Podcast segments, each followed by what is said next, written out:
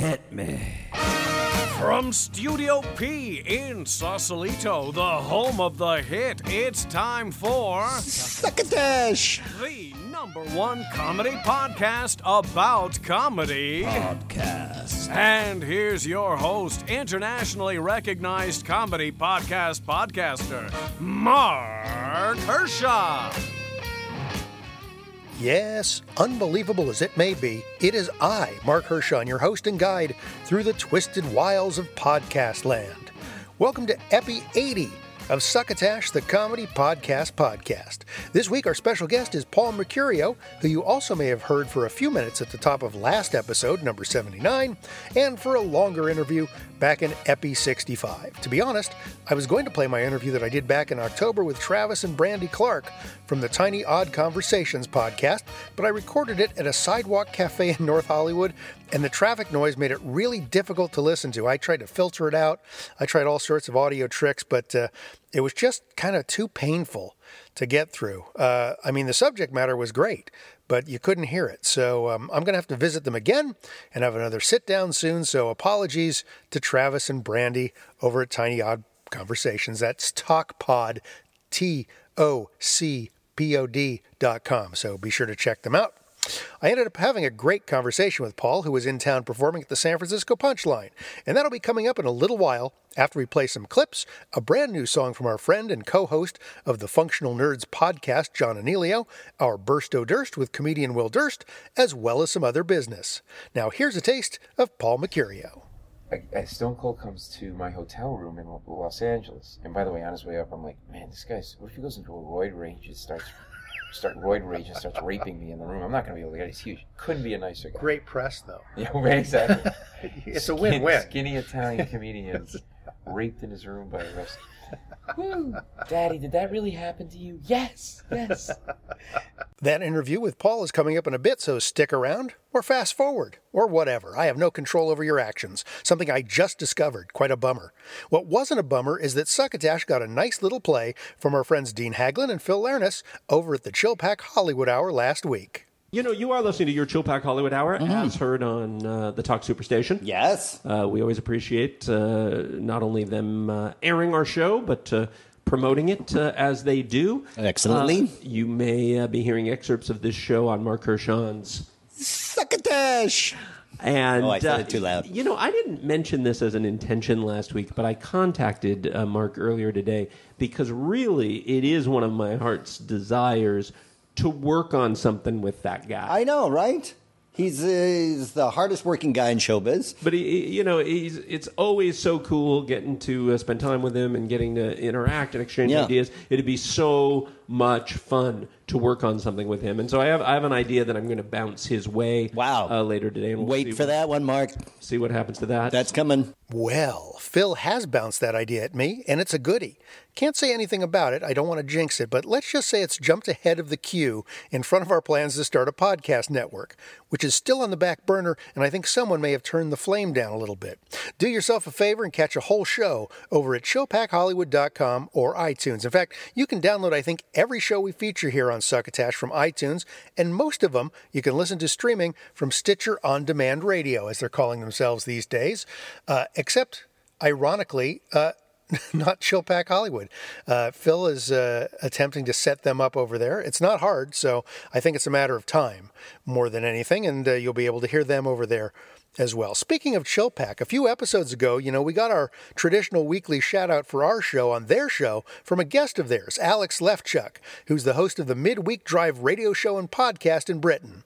I vowed then to feature a cut from his show, and I finally got one that's mostly understandable to the American ear and which should be eminently familiar to a British audience. In this clip, Alex's guest was English comedian Stu Francis. It seems the show, in trying to research Stu, had actually gotten to the website of Stuart Francis, a Canadian comic. Then they got into a discussion about Stu's catchphrases, which are apparently his hallmark. There is, of course, Stu Francis, who we're speaking about today, legendary comedian, and Stuart Francis, no connection whatsoever. We were looking at the wrong website. Don't worry. You know, it's Yeah, just, no, no connection whatsoever. Yeah, But I, thought, I thought you got very quiet there, Stu, for a moment. No, you know, we we you were know quiet something? too. Do you know what?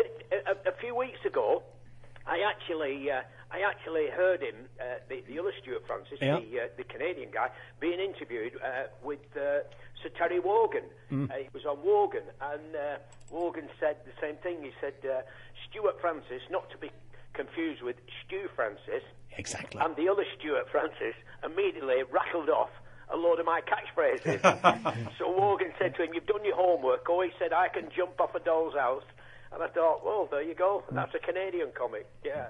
I mean, there's, there's even, can you believe this, on the web, whatever happened to Stu Francis, former presenter of Crackerjack? He's joined the midweek drive team, obviously. It's astounding.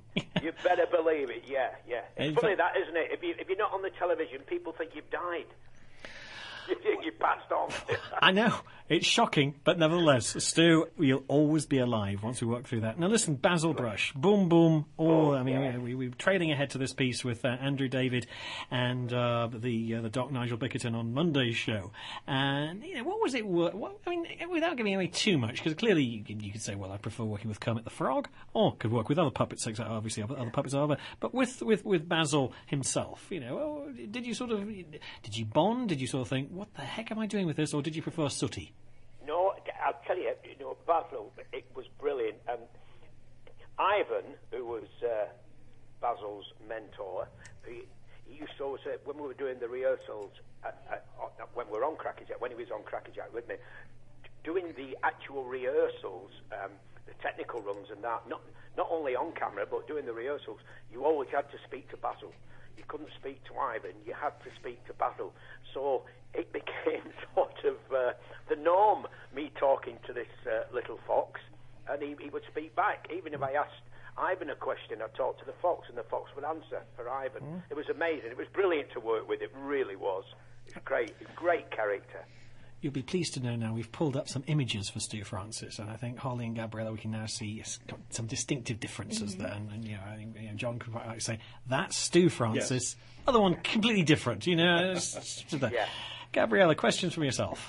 Um, how did you make up all these catchphrases? I'm quite interested in that. How did you, well, just pop into It's your always- head one day, you- like you- just you know wake I- up and think, exactly, oh, I'm going to say, ooh. In a, in a few moments' time, obviously, we'll be asking the two final questions to uh, Stu, uh, which which are you know, the classic. You know, have you had an some interesting telephonic chat? Are you coming back again? Yeah. You know, they're, they're sorted through. They're kind of catchphrases, but you're quite right. You can never actually do without a decent catchphrase. So, yeah, Stu, how did you come up with those catchphrases? Well, it, the, the actual, the original one was, "Ooh, I could crush! I'm so excited, I could crush a grape." And I was working at, I was doing a, a theatre club, and uh, it was in Stoke on Trent, a place called Jolly's, which I don't think is there anymore. But however, and there was a big party of ladies at the front, and uh, they were all laughing, laughing away, and they were uh, sort of a couple of them were sort of recycled teenagers, and uh, these ladies were laughing away. And I just said to one of these ladies, "Are- "Are you all right?" She said, "Oh, you fool, we are. We're having a good time. We're having a great time." And I struck up a conversation while I'm on stage with this lady. It only for a couple of minutes, but it seemed an eternity. And I said, "So you're enjoying yourself?" She said, "Oh, we are. We're all excited. We're here. We're so excited." And I leaned over the table and I said, "So am I, madam. I'm so excited. I could, I could, I could." And in a millionth of a second, I thought, "What am I going to say?" You know, my brain's telling me I've gone down a cul-de-sac, and the room went silent as though, "What's he going to say to this lady?" And I leant right over the table. I said, "I'm so excited. You know, I could, I could."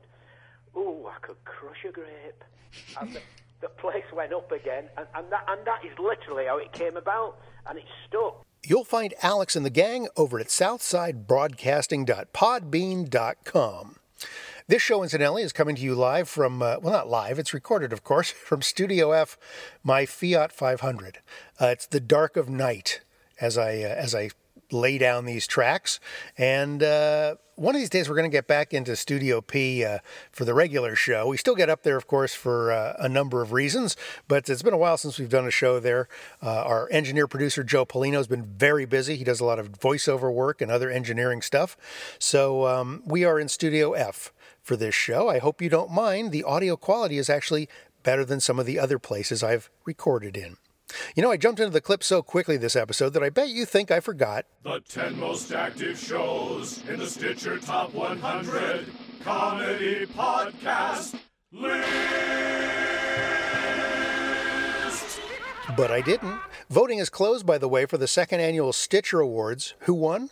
I'll find out on Thursday night when I attend the awards show here in San Francisco. And I will post the winning shows up on succotashshow.com. I'll probably also announce them next episode, but I'm always so horribly late that you'll probably know who the winners are by then.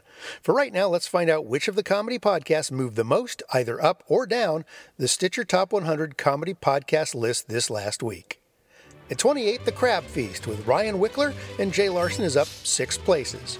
At number 34, Bert's Podcast is up 12 places. At 36, Smodcast, Jay and Silent Bob Get Old is down 10 places. At number 44, Keith and the Girl Comedy Podcast has slipped 11 places. At 48, What About You is up 6 places.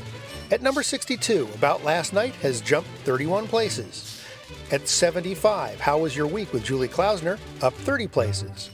Uh, vaulting into the top 100 at 85, the Almost a Show podcast has gained 181 places this past week. Uh, even more than that, but at 89, the Half Assed podcast with Gary and John up 295 places. And finally, at 94, Out of the Box podcast has dropped 11 places. And Succotash seems to have actually benefited by missing a week. Apparently, as we are hanging out now at number 5945 on the Stitcher comedy list, which is up 1,616 places since last episode. Yay! We should stay away more often.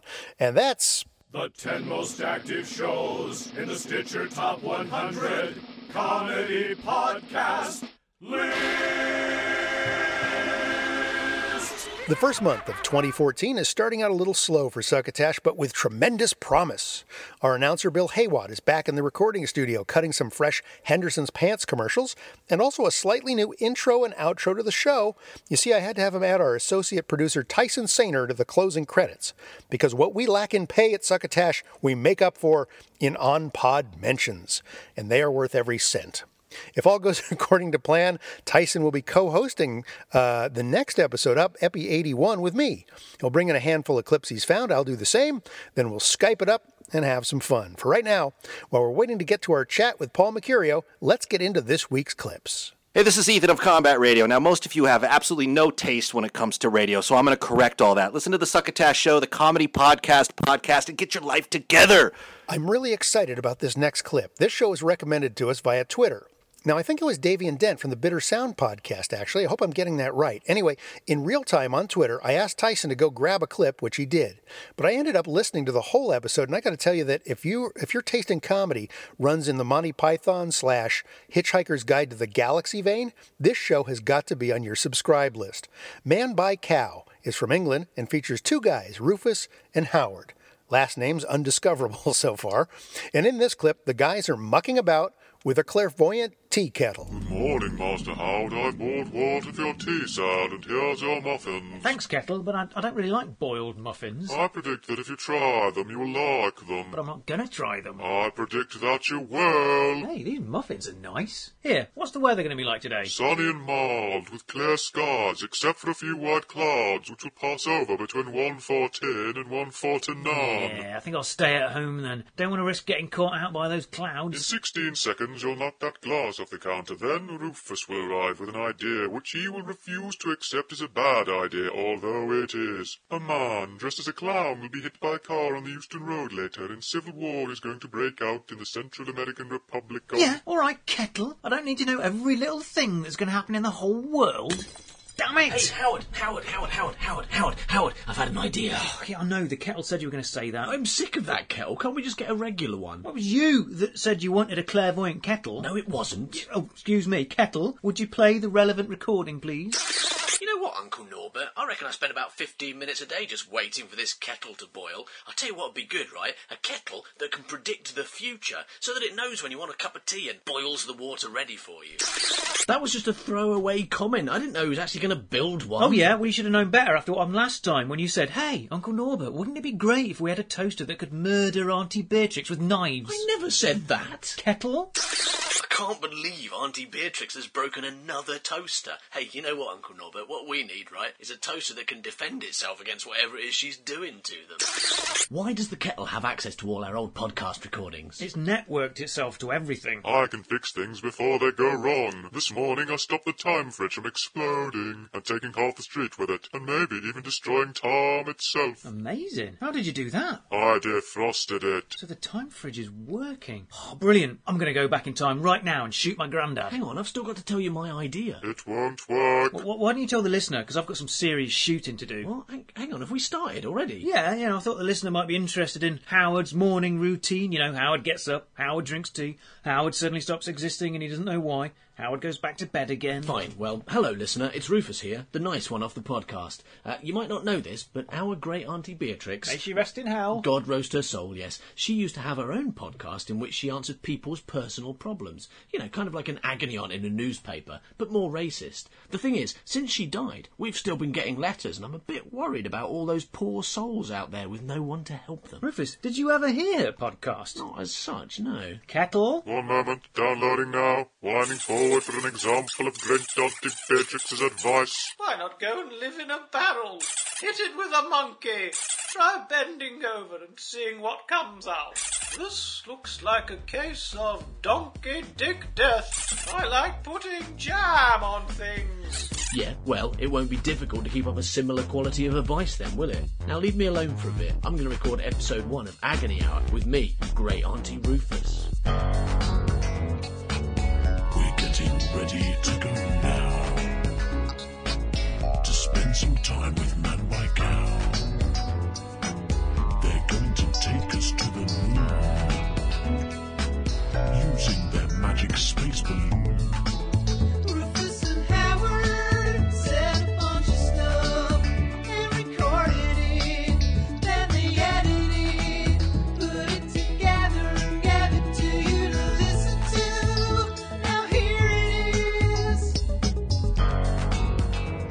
listener, and welcome to Agony Hour with me, Auntie Rufus. Our first letter is from Edgar in Bradfield, and he says, Dear Auntie Rufus, I have a weight gain problem. Whenever I put on weight, it goes straight to my head, which, because I have a habit of eating chocolate and cheese stuffed bacon pasties with large sprinkles on them, means I have a massive wobbly head flapping about on top of a spindly little body, so that I look like a rubber johnny full of custard balanced on top of a twig. I'm worried that because of my flabby noggin, women might be repulsed by me and will never let me play shirt tennis with their hanging gardens of Boubilon. Well, Edgar, I'm assuming you've tried the obvious solutions like head liposuction and head anorexia, so what you need to do is you've got to get a chisel, right? Rufus, go Rufus, I've got, I've got a letter. What? Howard, sod off, I'm doing my solo programme. Check me out, check me out. I'm an agony aunt too. Dear Howard, I love bacon. I mean, I really love it. I reckon I eat about four pigs a week. It's so freaking tasty. Until recently, I was fine with this, but then someone told me you are what you eat, and I started to worry. Am I 874 pigs? You wrote that yourself, you git. I never. Look, I've got another one here actually. Here we go. Dear Howard, in my life, I've had sex 18,241 times, and I've regretted it 659 times. Fortunately, only six of those regrets had a head. It's easy to get to that show. It's manbuycow.com, and that's buy as in purchases, B U Y, and it's all run together, manbuycow.com.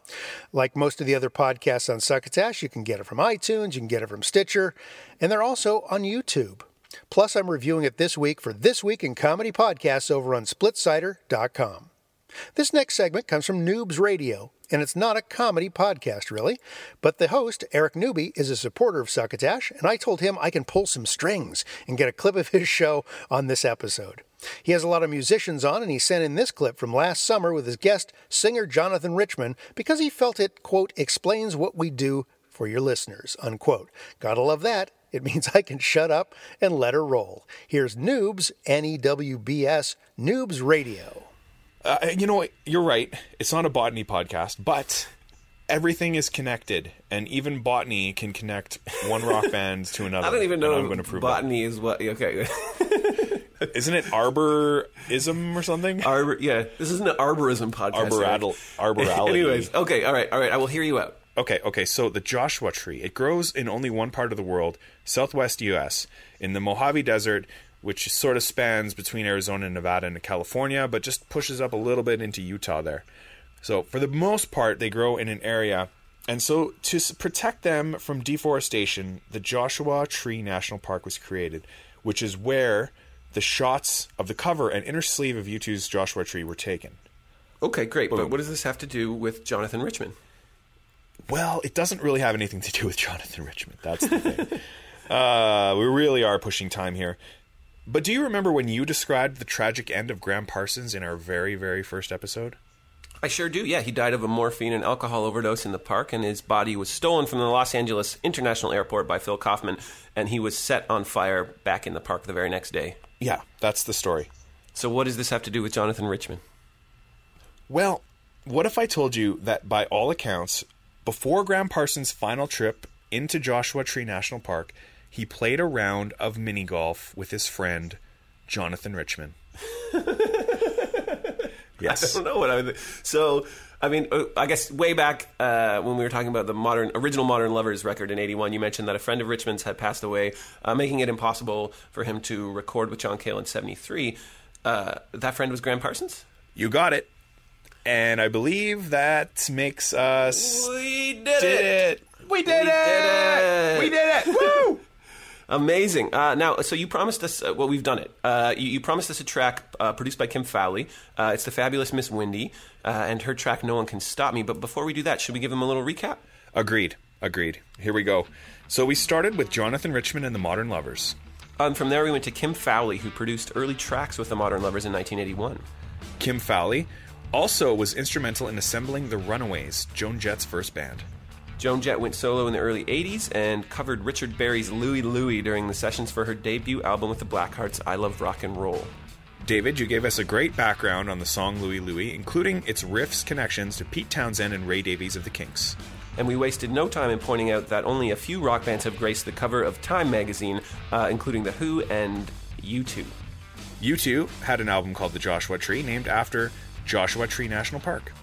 Which is where the all country original Graham Parsons passed away in 1973, the day after he had played a round of mini golf with our man, Jonathan Richman. Woo! We did it. Eric Newby and his guests are easy enough to find at newbsradio.com. You just have to remember that that- that is spelled N E W B S, newbs. Give it a go, won't you? I interviewed the host of the Proudly Resents podcast, Adam Spiegelman, during the LA Podcast Festival a few months ago. You might, remember that episode. Well, he's been back in New York this month for the New York Podcast Festival, and he did a live tribute to Troma Films, which I reviewed in last week's This Week in Comedy podcasts. Well, then he interviewed the co founder of Troma Films, Lloyd Kaufman, who's a genius of the ultra low budget film.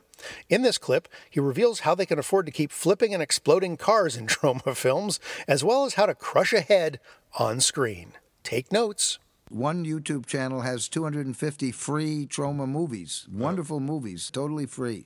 We have another channel which is called the Make Your Own Damn Movie channel.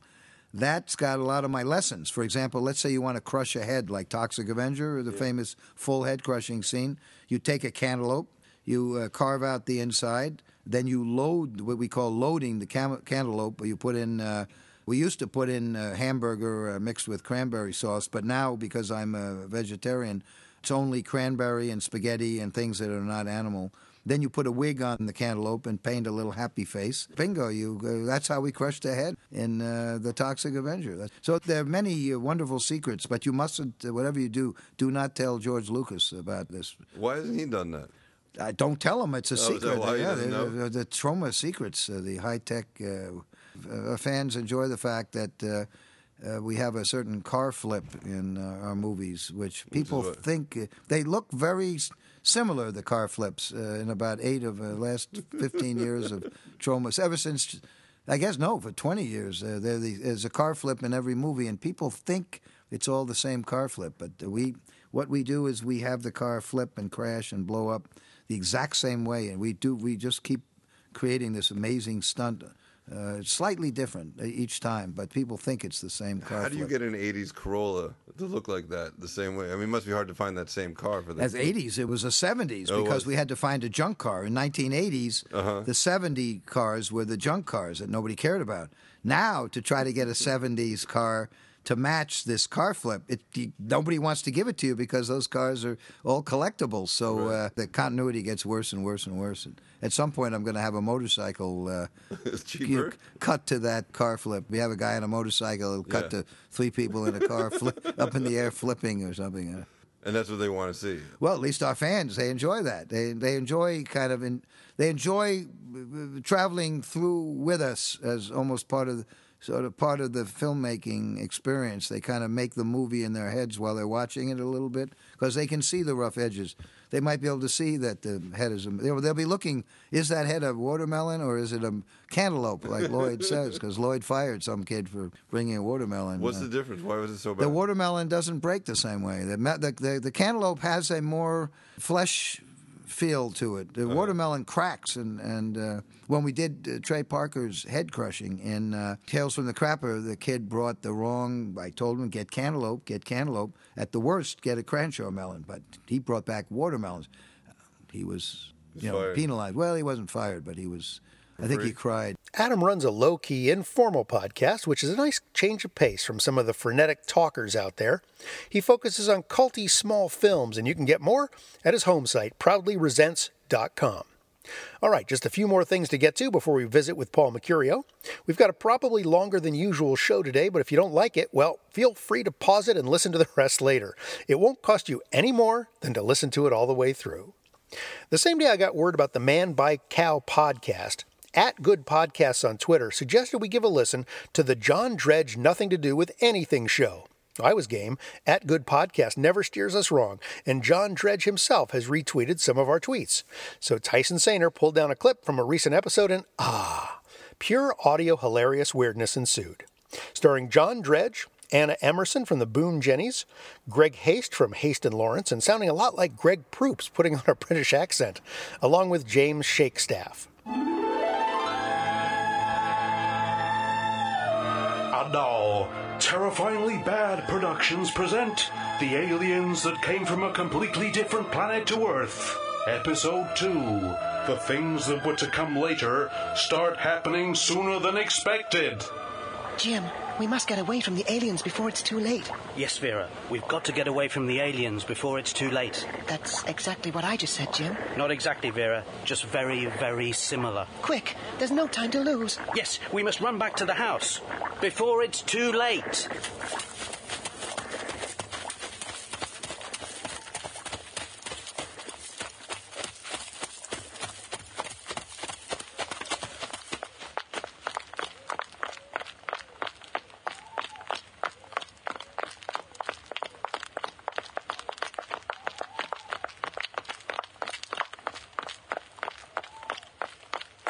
We're quite a long way from home, aren't we, Jim? Longer than I remember, Vera. Longer than I remember.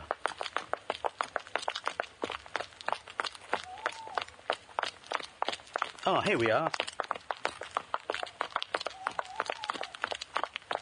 No, we're not. Jim, let's stop for a moment. Good idea.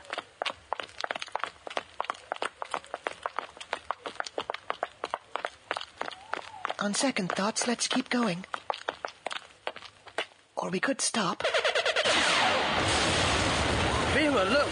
The aliens are blowing up everything in their path with an optical laser beam effect added in post production. Oh, Jim, it's all just so frightfully awful. I know, Vera. Blame the film researcher for picking out the wrong kind of stock footage.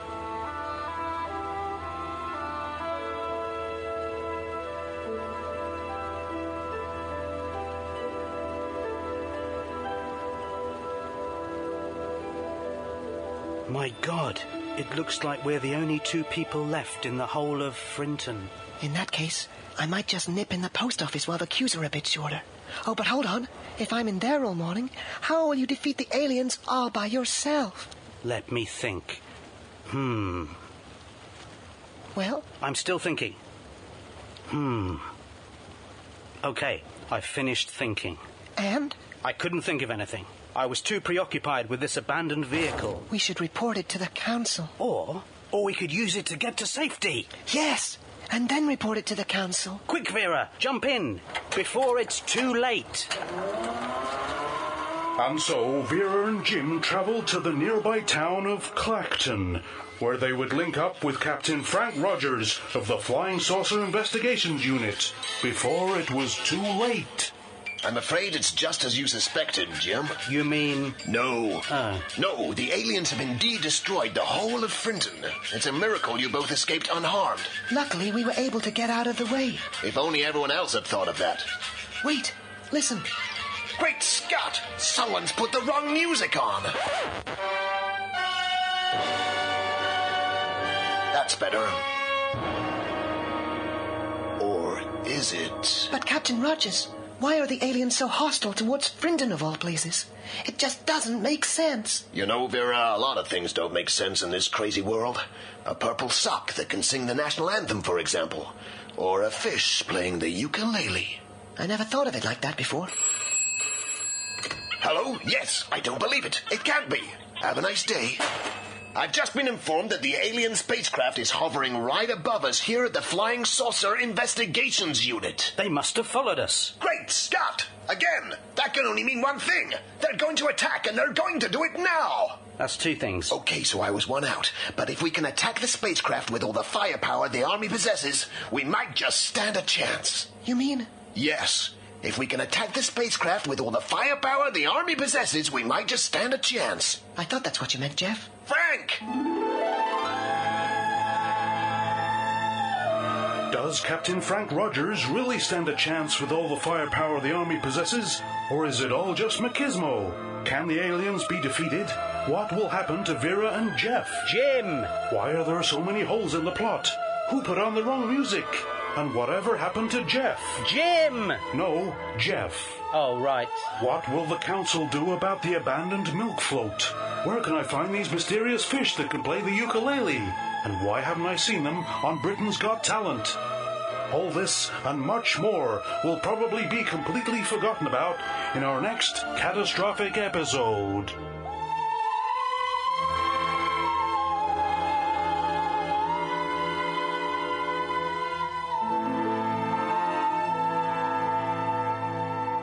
Needless to say, that is up on my subscribe list now, too. The URL is too long for me to read and not screw up, so you can click on it at this episode's blog at succotashshow.com or just type John Dredge, D R E D G E, show into Google. You'll find it. We're going to jump into the tweet sack in a minute, but first, this word from our sponsor. Hello, friends. Whether you are a believer or not in all of this global climate change malarkey, there's no denying that the world's weather has taken on an odd end of days look and feel. A day that's bright and balmy one moment can change into a dark and stormy with no warning at all. Which is why the design team at Henderson's Pants has come up with a new exciting breakthrough. Poncho pants. Yes, for the first time in trouser history, or trousery as we like to say, you can own a stylish pair of pants fit for any business meeting or social occasion, which is also equipped with a sturdy pullover poncho that not only comes with a hood, but is 100% waterproof to boot. The poncho, super thin and made of high density mylar, is compressed using Henderson's patented microfold technology and tucked into the rear waistband of the pants. Now, at the first drop of moisture, simply reach behind your own back like this, and with a good stiff yank on the poncho, as if giving yourself, ow, a Melvin or a wedgie, well, you unfurl the garment Oh, This hurts. Un- sorry. Unfurl the garment over your head and down in front of yourself. You'll be as right as rain and dry as a bone, ready to get on with the business at hand. Henderson's poncho pants are perfect for both men and women. Be sure to check out our other foul weather garments the skinny jean serape, the coverall cords, and our denim and duster western combo. Originally designed for Neil Sedaka, Gene Kelly, Creedence Clearwater Revival, and anyone else who gets those references. Henderson's poncho, Poncho pants pants. are available anywhere cold fronts and warm fronts like to smack into each other. That's Henderson's, dressing on the left and on the right since 1837 because we're just that big. And now back to Succotash. you like how I leave that hole there, like the sponsor might be somebody other than Henderson's Pants? Ah, anyway, I'm going to speed through the tweet sack this episode. Sorry, Tweety, but I really want to get to my chat with Paul Mecurio, so apologies if I don't get to name everyone who mentioned us on Twitter in the past week or so.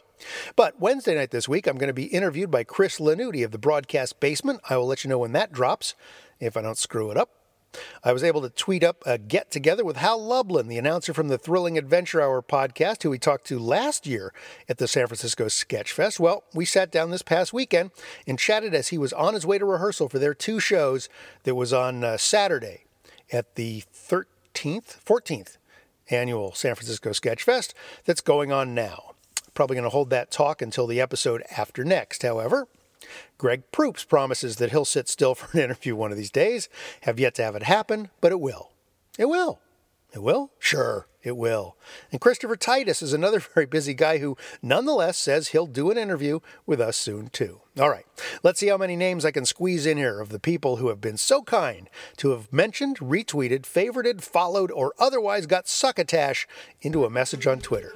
Shane Gray eBooks, Podcast in the Woods, Jeffrey Welchman, Amish Baby Machine, Brant Tobler, Wayne Baglin, Tofay, NDO Techno, Screams and Moans, Caleb Eats Bacon, Spelling Patrol, Dorktown Podcast, Jordan Brady, Saggy Pants, Salty Language Pod, Rochelle Melchin, Cara Tramontano, The Pod Mafia, Laura Sainer, Dave Nelson, Loot Crate, Fake Ann Curry, Iron Chef Mexican, Bill Duran, Soundscriber, Kurtzo, Brian Malika, Talking Rubbish, Brit and American, Wrong Foot Podcast, Cool Beans, Pod Awful Program, Subdued Podcast, Turk Reno, and The Conrad and Jack Show.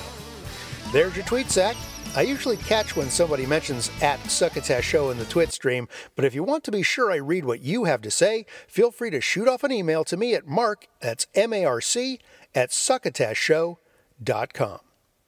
John Anealio is a singer, songwriter, podcaster who we've featured a number of times here, and we've even had him on for an interview before. In fact, I was on his show as well, The Functional Nerds, for an interview as well. Toward the second half of last year, John stepped away from his usual stock in trade, sci fi and fantasy based novelty songs, in order to get back to doing some more serious stuff. Here's a piece I like a lot from his new Walk the Fire album entitled The Ferryman. Matthew lives in an apartment in Queens, works for the Gotham Gazette.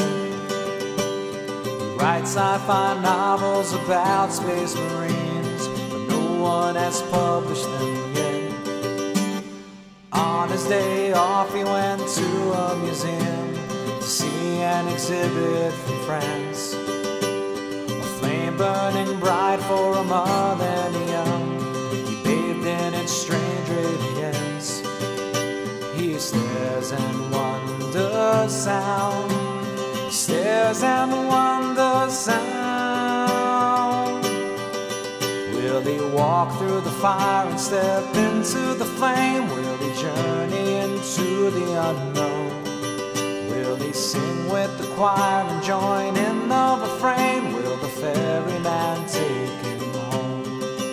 Will the ferryman take him home? Nathan mines ore from a crater on Mars to help build the generation ships. Five years they'll leave for a faraway star, embark on their hundred-year trip to spread the flame far and wide. Spread the flame far and wide.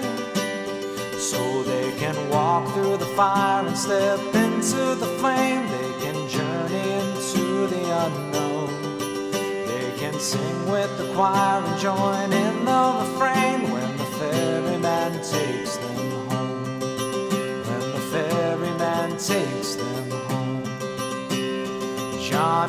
captain of the Starlight Queen, the biggest ship in the galaxy. Plots out a course on the navigation screen, heads off to Alpha Centauri. But the flame will call him home. The flame will call him home. Will he walk through the fire and step into the flame?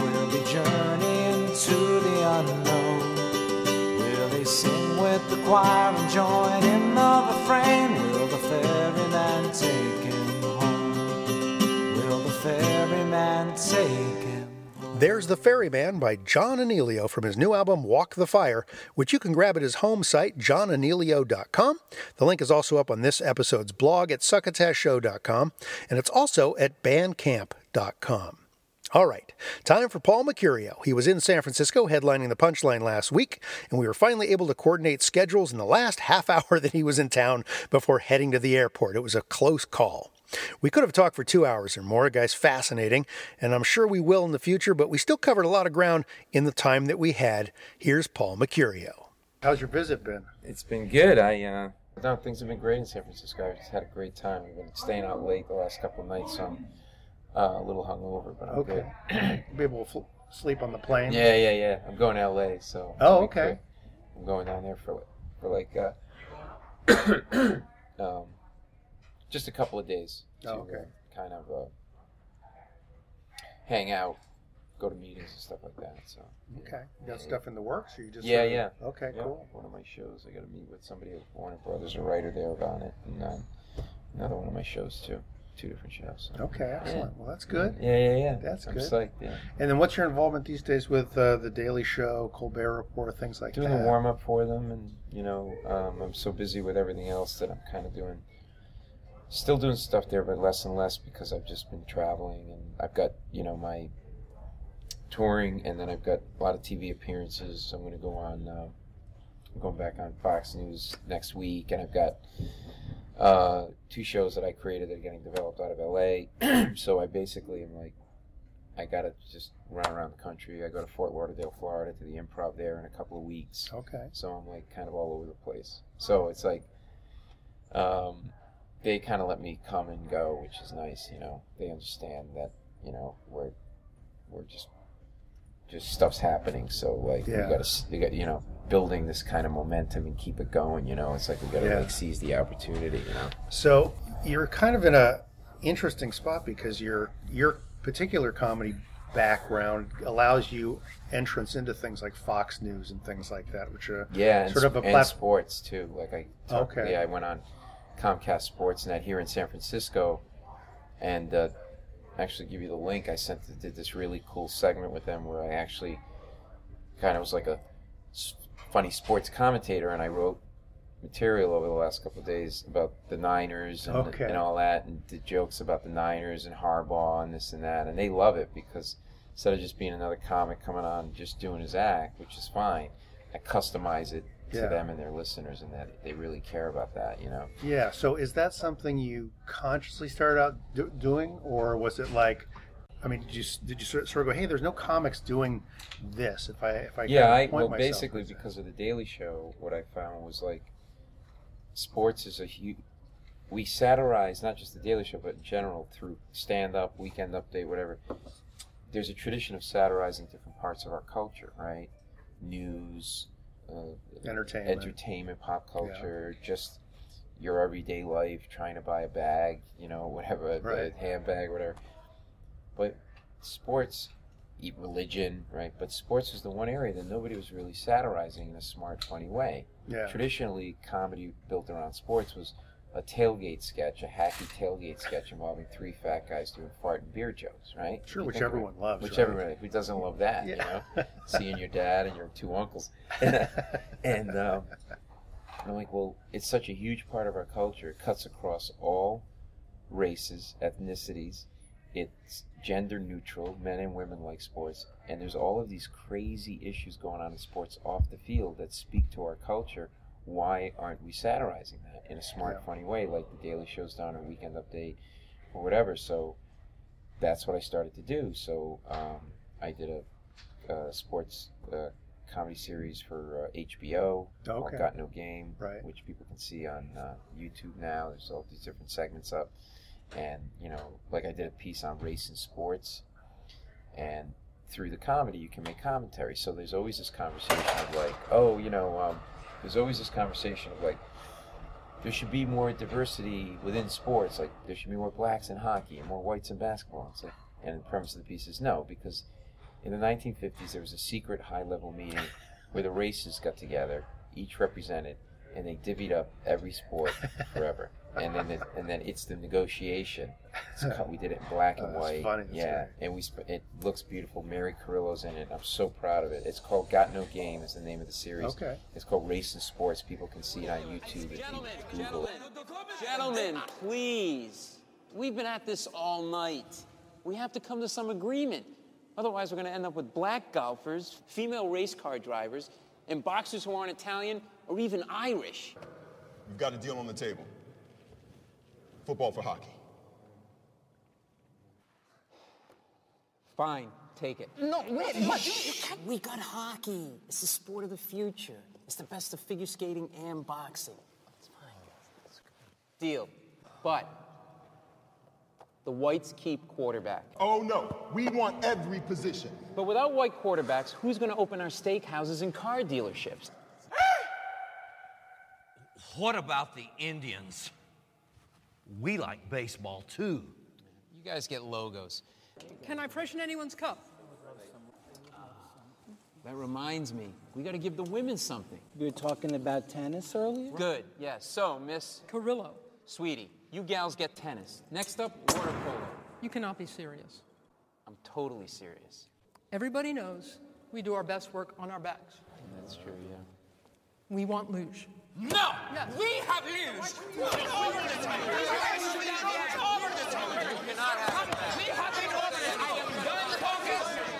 And then I've got one where a couple of segments where like, do you ever wonder what's going on when the referee goes under the hood? Mm. And then he goes under the hood. I play the referee, and then it transports me through time to these other things. so it's sort of a way to have fun with comedy in a smart, funny way. So now I can go on these different. I've developed some street cred, and I can go on. I go on, you know, on Spot, ESPN, on Sports Nation, and this and that, and like can sort of be the guy who's the commentator. Did a show for Comedy Central um, that takes what's going on in sports off the field, like the steroid use or Mhm. gambling or womanizing, and this all this stuff that speaks to just behavior and culture in general, Yeah. right? And like, you know, a guy that decides he's going to break the rules like A Rod or Ryan Braun and use steroids, and then even when he's told, when he admits that he didn't do it, and then he does it again, it's like sociopathic lying. Like, it speaks to behavior that's non-sports, and that's what I'm trying to do is transport us from the conversation of, okay, this is an incident that happened about sports. A guy took steroids. Okay, that's specifically sports, but his behavior, Behavior behind is- it speaks yeah, to yeah. A a, general larger social- general social thing. Yeah. So that's what I think you can do, and that's why I introduce conversations in my. You know, I talk about Manti Te'o, who's a linebacker for the Notre for Notre Dame. This is a guy just not even a year ago. He's in the NFL now, but he was up for the Heisman Trophy, and I believe, and he supposedly had an online. Right, the invented girlfriend. Yeah, for people who don't know, he had a two-year online affair with an invented girlfriend. And it was, and he said it was a hoax perpetrated on him. Like he, the woman didn't exist. He was going to marry her. She had leukemia. Didn't go visit her during cancer treatments. And so the joke that I tell is, and talk about is that whole thing smacked of suspicious. The the first minute you hear it, you're a handsome guy. You got everybody you want. You meet a woman online. You're not going to have sex with her. You're going to marry her. You don't go visit her. She has leukemia. You didn't know she exists. I think he was in on it, and he was in on it so that he could get sympathy votes for the Heisman Trophy. I think they created the story. Wow. And I know that's what I think. Yeah. And then I say, if you think about it, like who? And the woman apparently said to him, "Oh, don't come visit me, even though I'm going through cancer treatments. Uh, play your football games." Like, where does this woman exist on the planet? My wife has a hangnail. I can't watch football on Sunday. And and who treats a woman like this? You go visit her during cancer treatment. Like OJ treated women better than this. Yeah. At least OJ was there when his wife died. and what I say about this is no one questioned him in the media. Like ESPN interviewed him, and the guy didn't sit there and go, Do you understand, Manti, that this sounds a little odd to the average guy sitting on his couch at home? that you would engage in a two year uh, online affair with a woman, never meet her, decide you're going to marry her, not visit her during chemo treatments, that something doesn't smell right, it doesn't pass the smell test. And no one said that to him. Yeah. So my job is to make a comment on his bullshit, but then also call out the media's bullshit and not letting in letting him slide. Now, maybe they did it because they don't want to upset Notre Dame football because they have a big contract with them or whatever. Huh. But that's kind of what this can be. Yeah, you know? yeah, yeah. So that's that's Were you? Uh, was there any inspiration for you to sort of seek out various niches? Did you see somebody else's career and go, "Hey, they're they're being smart about what they're doing"? Well, a little bit only not because of somebody else, but just knowing that I developed the skill set from the Daily Show, being able to like write and produce comedy around topical issues. Mhm. And by produce, I mean like understand how to use graphics to help the jokes and all of that kind of stuff, funny pictures and stuff. And I did see from a business point of view, like no different than selling flavored water, right? You have right. Say you say you like work thirty years selling Coca Cola as a salesman, and you realize, hey, there's a niche that doesn't exist. There's water and there's soda, but there's not flavored water, and I'm going to go and I'm going to go seek out that niche and build a brand in that niche. Yeah. It's exactly the same thing with sports comedy. It's like there's sports, there's comedy, there's comedy around all these other areas of our culture, but there's there's conversation in sports that's dominating the mainstream news. A Rod's it's not a conversation that's just a show, story that's just getting reported on ESPN. It's on the nightly news on NBC. It's on CNN. It's it's crossing all lines as news. So I saw that as a niche that could be uh, exploited in a good way. Right. Um, so it wasn't so much because somebody else was doing it as it just didn't really exist as something as a as a product, if you will. Right. Like I could I could create that product. Well, either fortuitously or by design. I was talking to somebody recently about the shift in the radio market. You Yeah. know, and it's moved away from right wing talk radio to sports, which has become viewed as sort of neutral. It doesn't piss a lot of people off. Yeah. Within that sports, you can get some political commentary and things like that, but you see all these radio stations across the country turning to sports talk radio because it's sort of politically neutral. Yeah. So you Yeah. know you're you've kind of gotten into this sweet spot now where were you want, in a position to want to do it, you could you could call up almost any radio market in the country and talk to the top rated station in that market. Yeah. And say I've got something relevant for you, whether you're going to syndicate. Yeah, and I can I can legitimately show them my work, my links, and they can see, oh, okay, this guy. Like I'm going to put this thing I did for Comcast Sportsnet in my reel, whatever, because it's just me with the host sitting at the desk. It looks like a segment from ESPN, and you know, Yeah. I'm, you know, just doing my thing and making it's showing that you can make fairly, you know, you can make funny jokes about just any host of things. You know, in this case, there's not really a lot of controversy around the 49ers, so we basically. Um, I have like you know that's an area, but you know I'm spread so thin. There's a million things I want to do. You Sure. know, I mean, I I can do my own version of you know doing topical news stuff, and I've Yeah. got a I've got a thing. I've been doing a, a segment called the Image Makeover on the Bob and Tom Radio Show, which is a big nationally syndicated Mhm. radio show, and uh, the premise was is that people screw up in the public eye, whether it's corporations, individuals, Obama administration with Obamacare and the website, and then they bring in PR specialists who manage, you know, emergency Yeah, the spin disasters, doctors. spin doctors.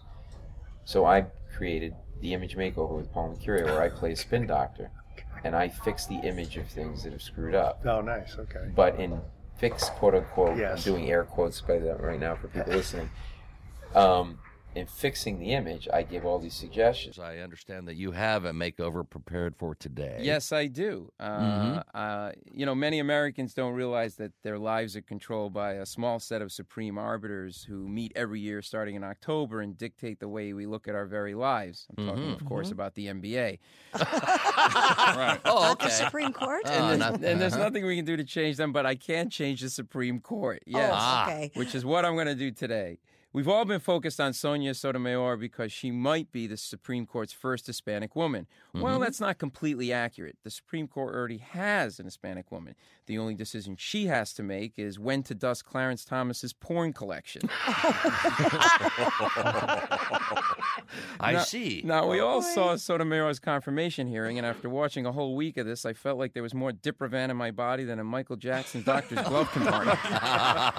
Let's face it, not only is the confirmation process boring, but the entire Supreme Court is arcane and hopelessly unhip. It's Oh, in yeah. desperate need of a makeover because in the river of public images, you only have one of two choices Roe or Wade. How true. It's very true. It's very true. Supreme Court, you're the only branch of government that shares a name with the 60s Motown girl group. I have to expect to hear you singing, Baby, baby, where did our guns go? or, You can't hurry birth. No, you just have to wait. Uh-huh. You need a name that most people can relate to, so I'm changing you from Supreme Court to Megan Fox. You want kids to study Oh, law? yeah. Oh, Tell them their Fox. briefs will be seen by Megan Fox. Amen, brother. Uh-huh. Yeah. Lawyers could say, on my big day, I was inside Megan Fox for eight hours.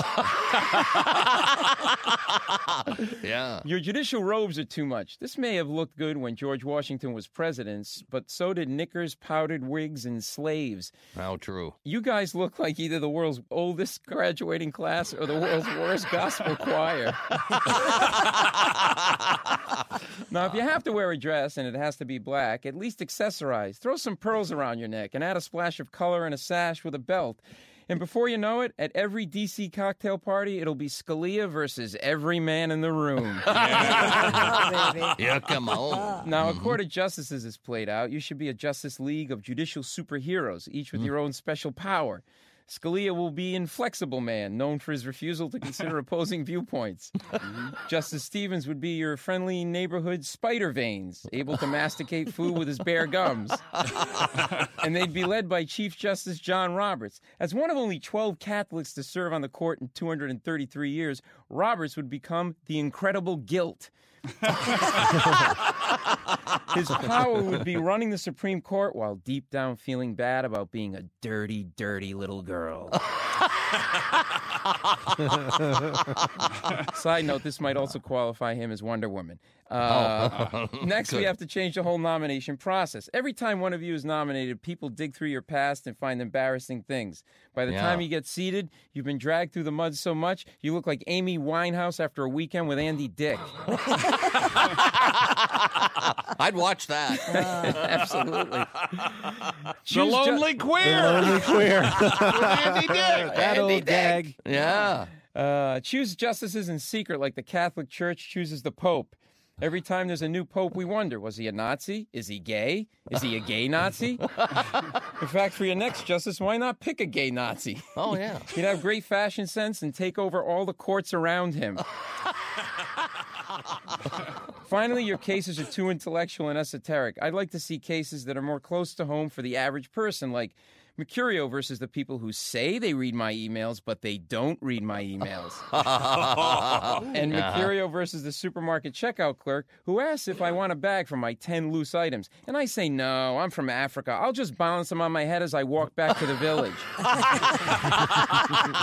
Yeah. Or Mecurio versus my wife, who says the pickles are on the second shelf of the fridge. And I say, no, they're not. And she says, yes, they are. If you just move the mayonnaise, they're right in front of you. And I say, no, they're not. And she says, yes, they are. And she moves the mayonnaise, and there they are. I hate that. I hate that. She's always right, Josh. Just uh-huh. remember that. Finally, in Al Franken, we have the first comedian senator. It's time we had the first comedian Supreme Court justice, me. Oh. In my first oh. case, oh. the summation would go like this Fellow justices, distinguished colleagues, ladies and gentlemen, is it hot in here? Is that the raw sexual energy of Ruth Bader Ginsburg? Esteemed members of the court, we all know that justice is blind, yet a famous Supreme Court justice once said, I don't know what pornography is, but I know it when I see it. so the key to justice is to see as much pornography as you can without letting it make you go blind. I'm Paul Mecurio, and that's my supreme makeover, everybody. Very Yeah. nice. Very nice, Thank you. Paul. So I have a CD of it called The Image Makeover, which I sell at my shows and people can get online on my website, paulmecurio.com.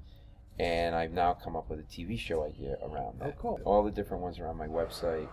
And, you know, I've done it for global, like, and the nice thing is you don't just do it for individuals. Like, I did it for global warming. I'm like, global good. warming, you got to get more people behind you. You're not a sexy cause like cancer or, you know, child abuse, you know.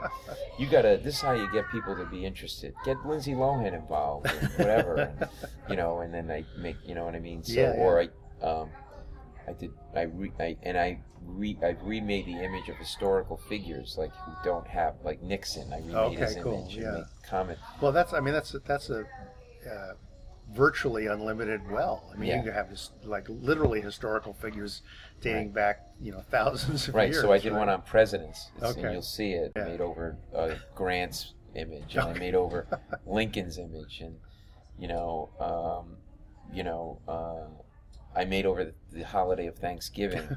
it's antiquated. Like, who wears a hat with a buckle on it? What, are you gonna let out your hat? Like, you know, things like that. And so, so you'll see. I've done. So it's, I did not limit it to just individuals, you know, um, but to corporations. Like, I could do one on the Obamacare website if I wanted to. You know, so. That's so, great. So you've been here in San Francisco. You're going to LA to take some meetings. Um, are you uh, are you traveling a lot more these days to do stand up? Yeah, I was Yeah. on in December. I was home three days in all of December. Wow. Okay. I was on the road in um, three different markets, three back to back weeks, and um, I was actually supposed to be out in uh, two two gigs in uh, this month, uh, end of the month in January, but had to move them because I've got to be in LA uh, for these TV projects, and then I'll go to Fort Lauderdale February 6th through the 9th. I'm at the Improv there. Okay. So yeah, I'm sort of doing a lot of uh, touring and. Is there a uh, tour schedule up on your website? Yeah. Okay. cool. Yep. hmm And then I'm going to be in Baltimore February 20th to the 26th, and then I'm going to be in uh, uh, and then I uh, March I've got to be back in LA a lot, so I haven't booked a lot in March. But I'm going to go to the uh, Glasgow Comedy Festival the end of March. Oh, nice. They Okay. invited me there, so I'm going to be there like the last four or five days of March.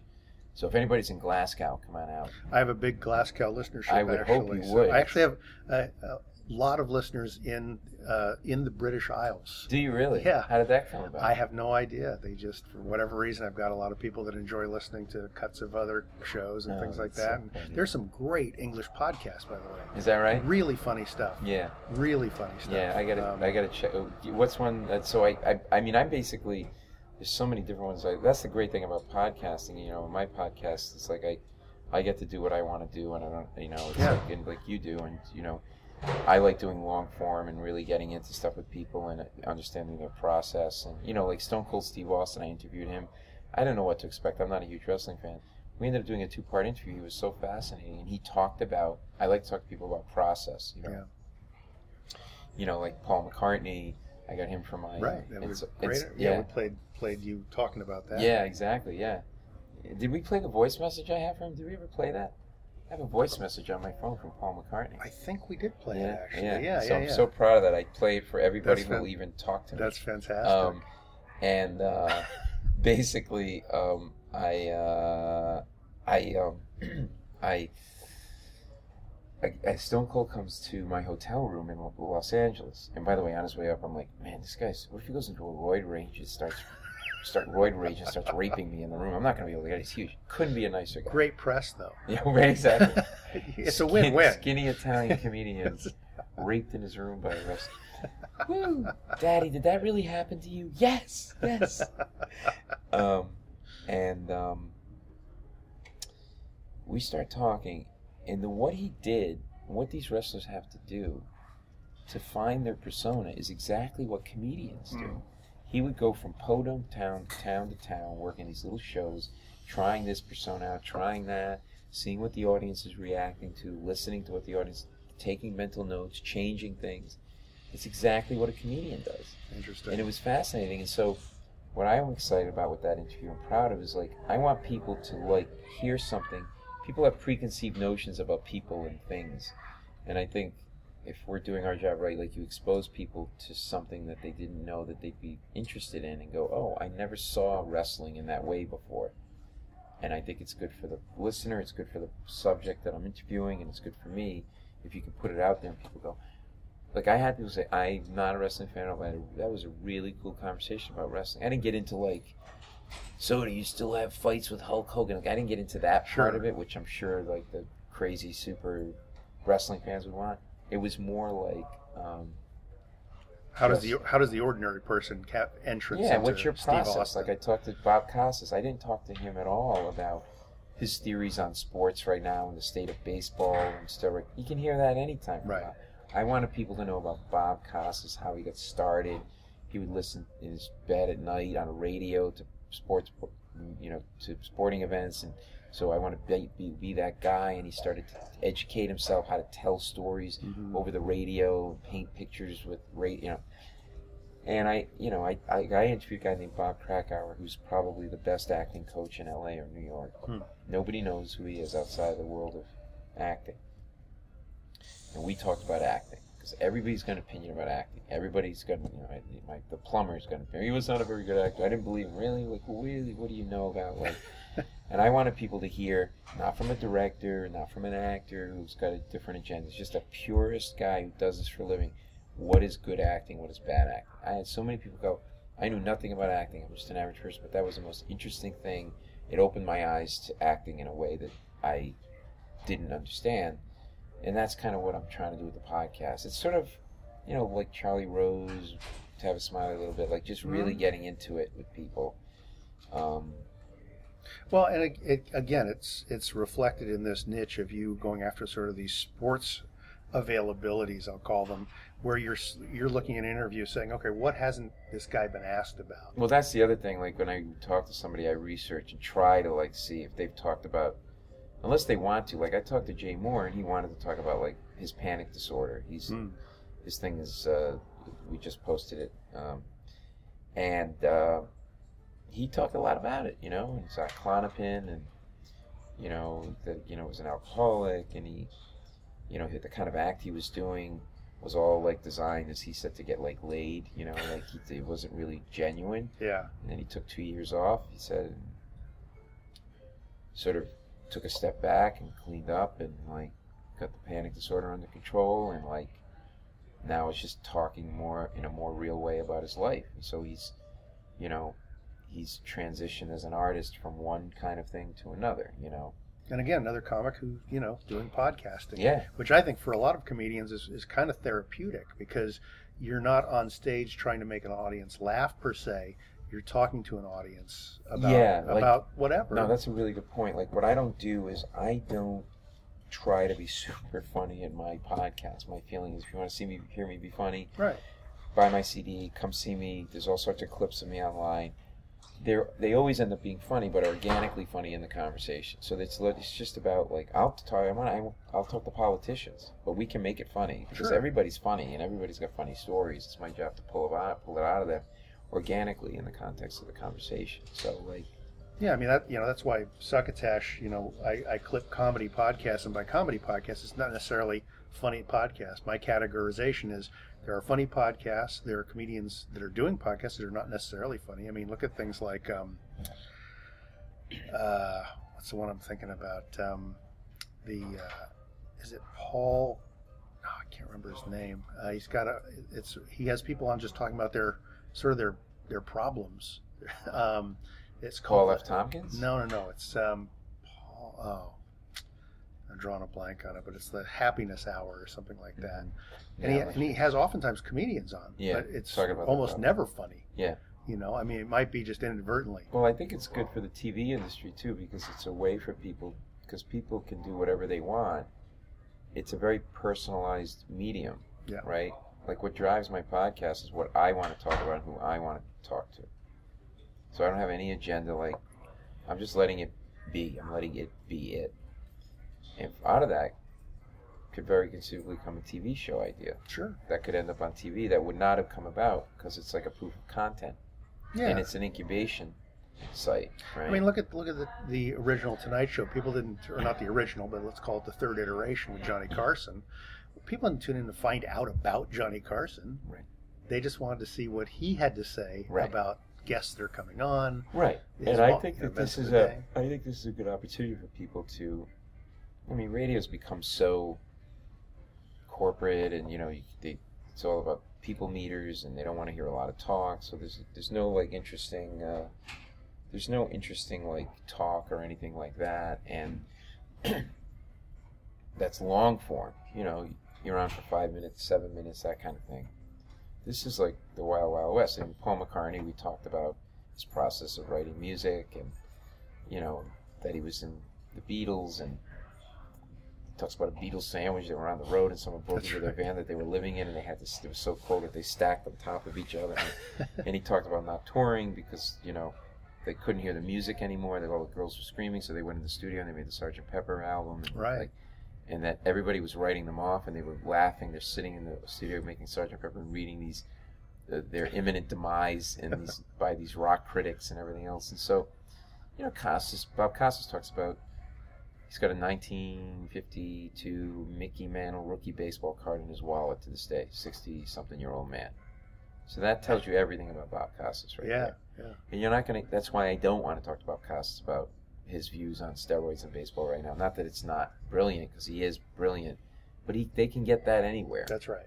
Like That's right. My where, job where is else? to- Where else are they going to find out about Bob Costas? Yeah, my job is to bring them something different about Bob Costas, which goes back to doing research on these people so that you're not asking, they're not saying the same thing they've said in 42 other places. Unless they really want to. Like sometimes people have an agenda a little bit, you know, they want to Yeah. plug something or they really want to talk about, like, you know, some epiphany in their life, and then I'm happy to do that too. But, like, this is a, like a wide open thing, you know? So tell me three people you would love to have on either your podcast or a eventually a TV show that you would love to get to the guts of.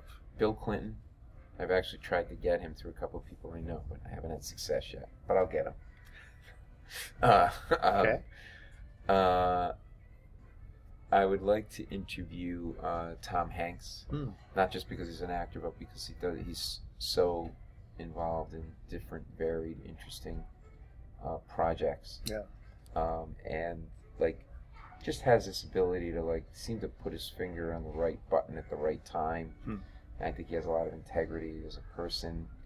Um, so he would be somebody that I'd really like to have, and um, I'd like Mark Hershon, but he's very difficult to get. He's an asshole too. He's You like not- a people. It's layers upon layers, Yeah. and then if you do get him, he's got all these specific rider requests. like he's, you, you know, it has to be there has that he needs a taupe green room. It has to be taupe. That's what I'm saying. The guy's a complete dick. He so, needs uh, he needs his balls shaved. Don't ask me what that's about. and I'll tell you, I've heard if you get inside, nothing there, nothing. It's just hello, hello, Yeah, hello, just hello. you- you talking to yourself. Yeah, exactly. um, I would also like to, um, you know, I'd actually like to talk to, um,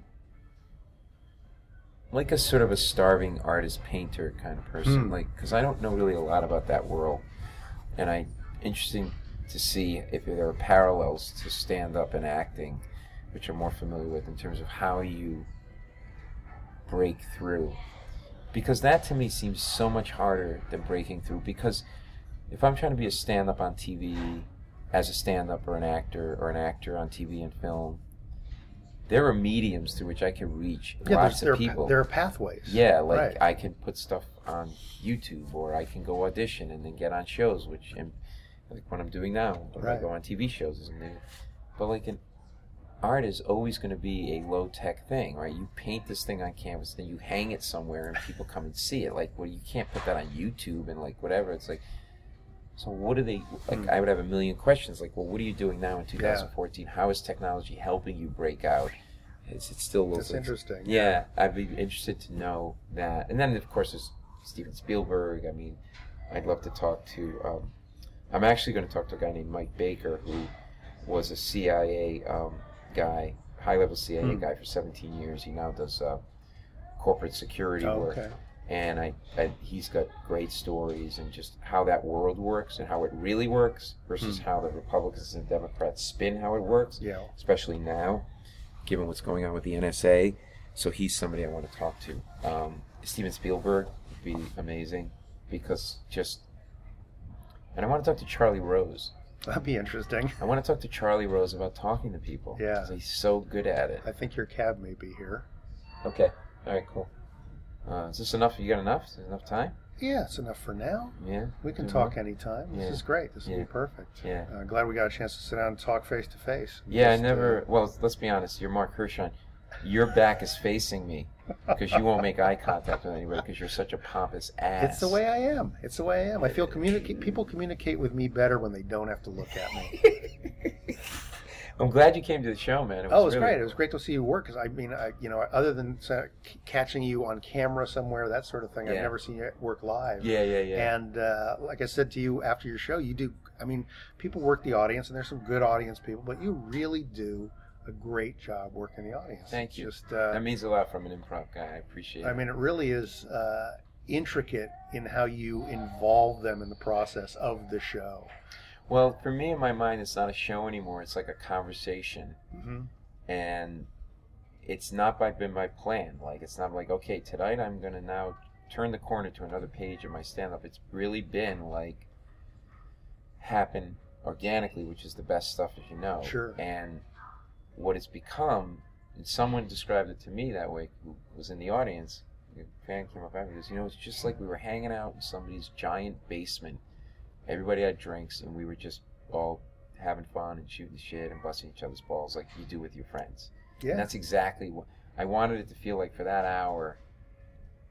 These are like essentially my extended friends who are I don't really know, but I feel like I know, and now I know about Mark, and he's whatever, and he knows about Judy, who reveals something about her, and then I'm.